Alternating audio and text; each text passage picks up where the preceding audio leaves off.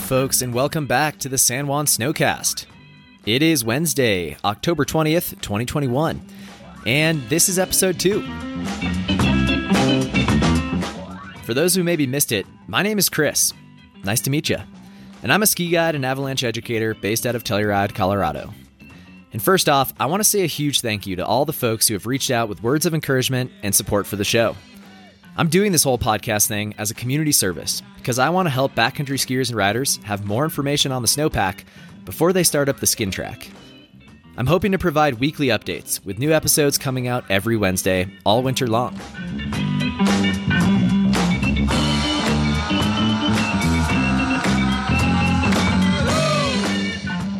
Now, let me remind you that you should start every morning by logging on to the Colorado Avalanche Information Center website and reading the bulletin in its entirety. Those folks produce a daily weather discussion and avalanche hazard rating that every single backcountry skier should be tuned into. In fact, I'll be getting a lot of the information I put here on the pod from them, along with other local sources. But we also can't ignore the fact that the forecast is just that, a forecast. And no one person or organization can completely capture the breadth and scope of all that is happening out there in the mountains. I mean, have you looked at the North San Juan forecast zone on C A I C? It's huge. Stretching from the Wilson Group to the west, all the way over to the San Luis Valley to the east, the North San Juans encompass a massive expanse of mountains. I'll be focusing mostly on the places where most folks ski in the San Juans.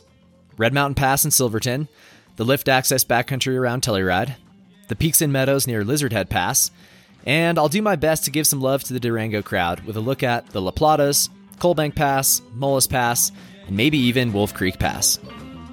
Ready to nerd out on snow and avalanche stuff this winter? Sweet, me too. Well, let's dive in. The Snowcast starts now.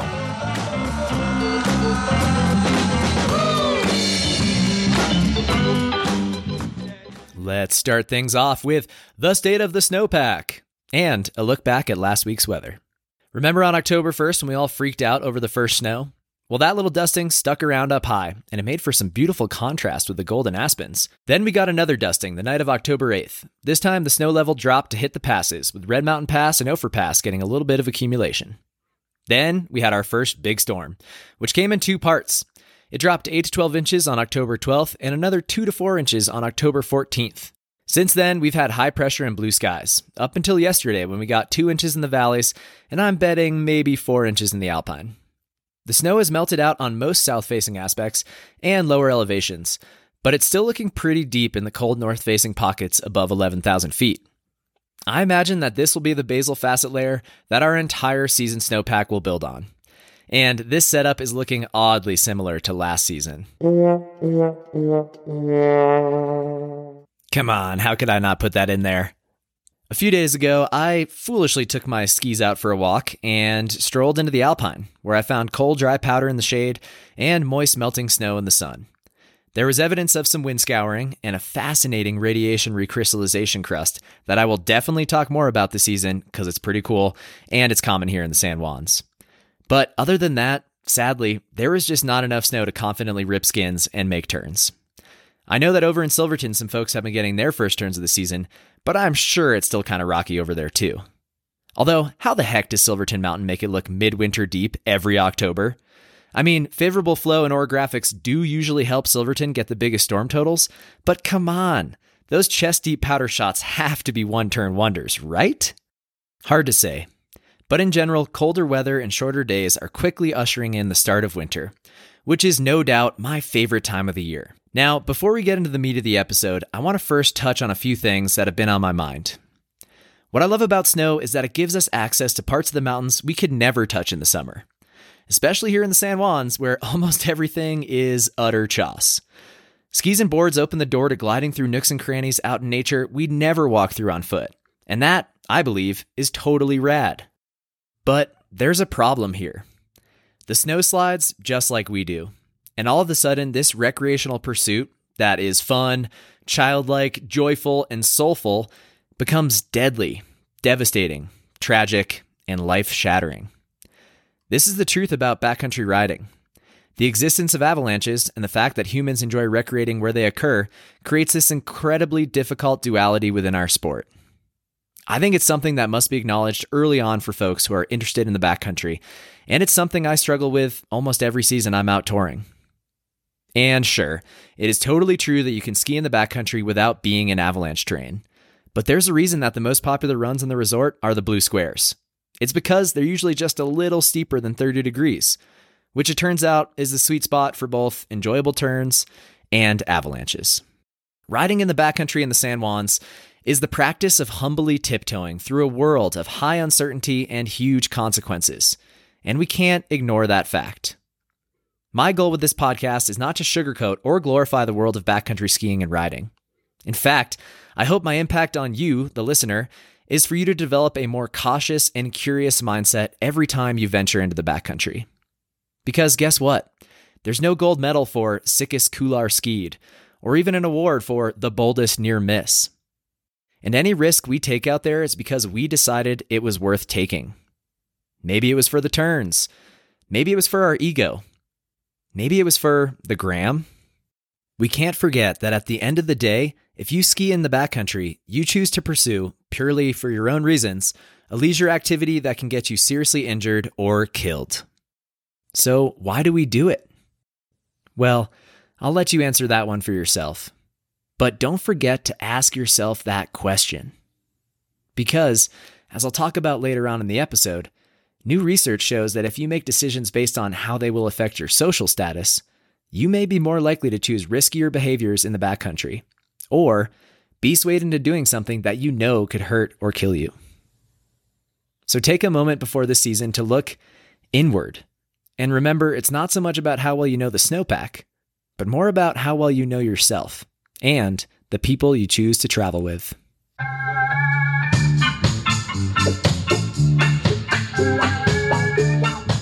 Heavy stuff, I know, but hey, that's just the truth of it. At least I know a way to change the mood, abruptly. Funk break!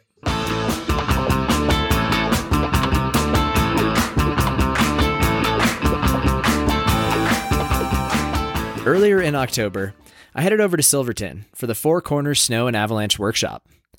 It was a solid event, and I want to throw a shout out to Ack, Josh, and the whole crew over at the Silverton Avalanche School for hosting the event and making it happen in person. This was the second year of four SAW, and it's no easy task to get a bunch of people together in the times of COVID craziness. But I'm pretty glad they went for an in-person event this year. It was really good to see people, and it was a packed house at the Kendall Mountain Community Center. And the vibe oscillated from stoked for the winter to come to still sad about the winter that was. We'll dig into why soon. four SAW included all the things you'd expect from a snow and avalanche workshop. There was swag. I won an Ortovox ski strap in a R P S battle with Aaron Rice after it somehow landed in both of our laps. There was trivia. Can anyone tell me what Fernspiegel looks like? We booed the poor weather service meteorologist who told us it would probably be a crummy winter, and everything ended with a ski movie premiere and some free beer. But most notably, there were a bunch of really fascinating and compelling presentations. The theme for the day was mountains, water towers of the West. And the narrative thread amongst almost all the speakers was that, yeah, we have a problem with water in the West.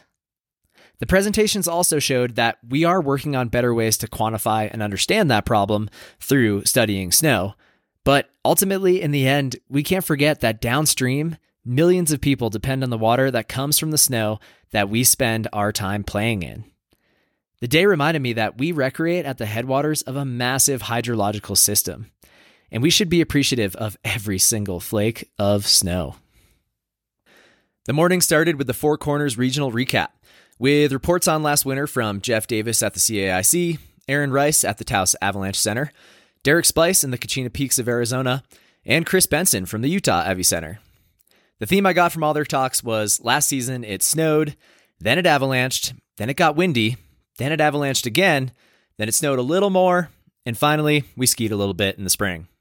But there was more to it than that, because later that afternoon, a presentation on two local incidents and the resulting search and rescue missions offered a somber reminder that last season was deadly, both here in the Wands and around the country.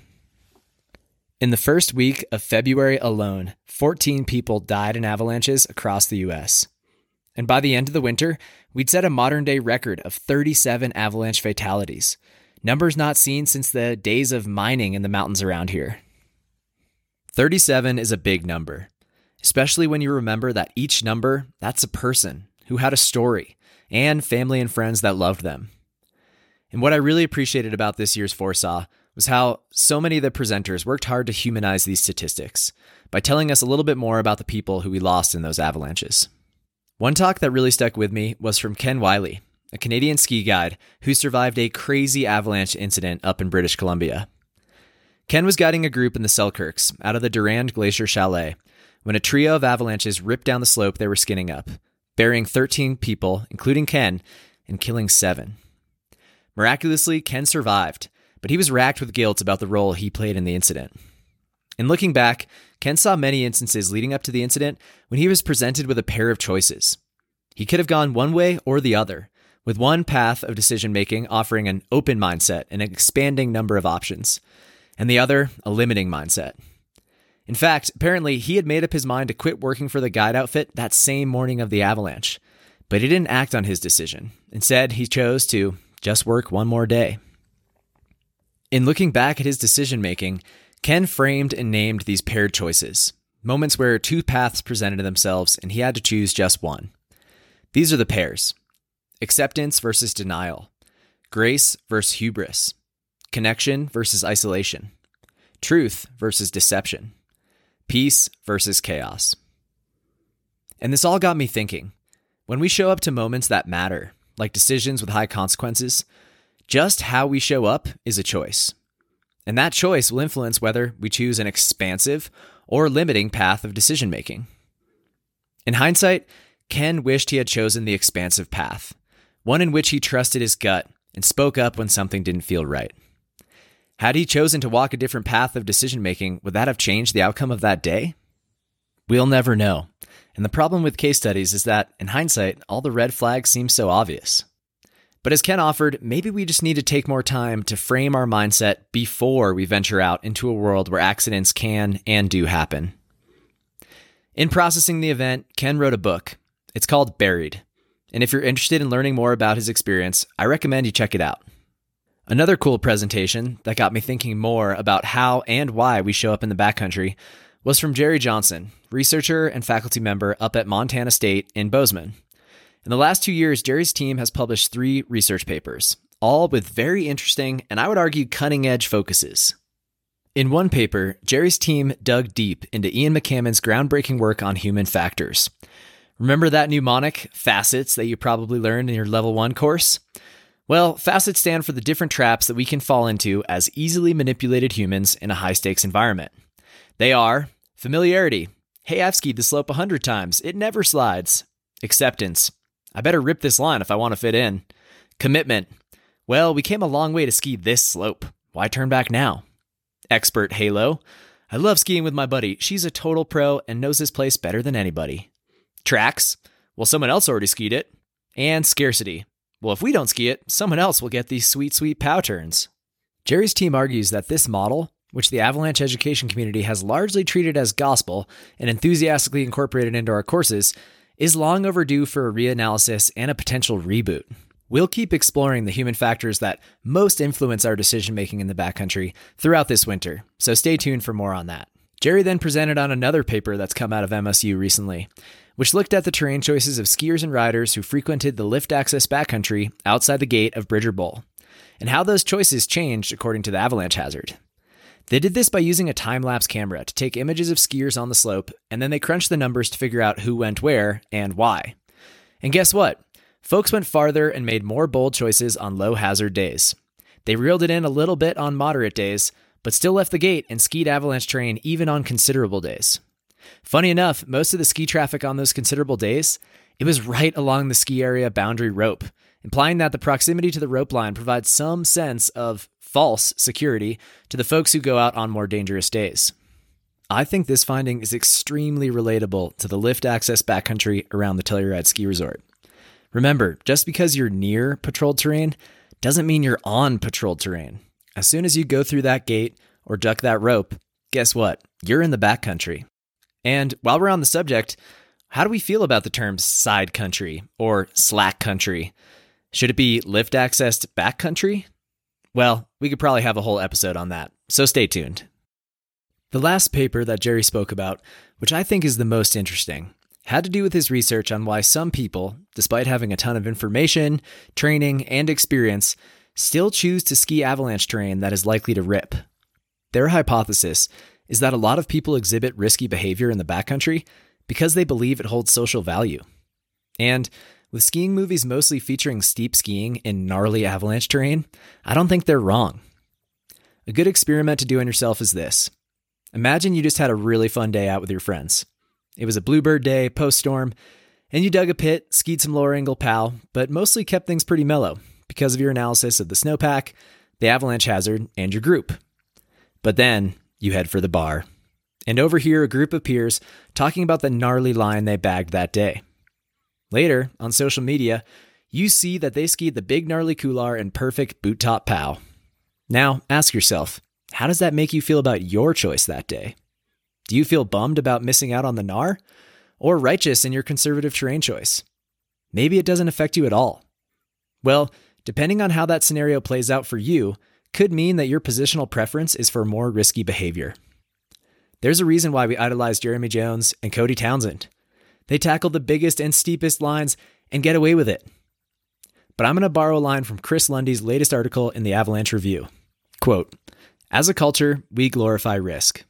If you take risks and succeed, you're a hero. But if you take a risk and lose, you're a zero. In classic U S fashion, we glorify risk, then scream that something needs to be done when someone dies taking a risk. We can't have our cake and eat it too, and social media just perpetuates this problem." I couldn't agree more, and I'm pretty excited to dive deeper into the concept of why we take risks, and to do a little self-evaluation of my own behavioral preferences before the winter really gets going. Also, I'm currently working on ways to incorporate the work done by Jerry and his cohorts into the avalanche courses I teach this winter.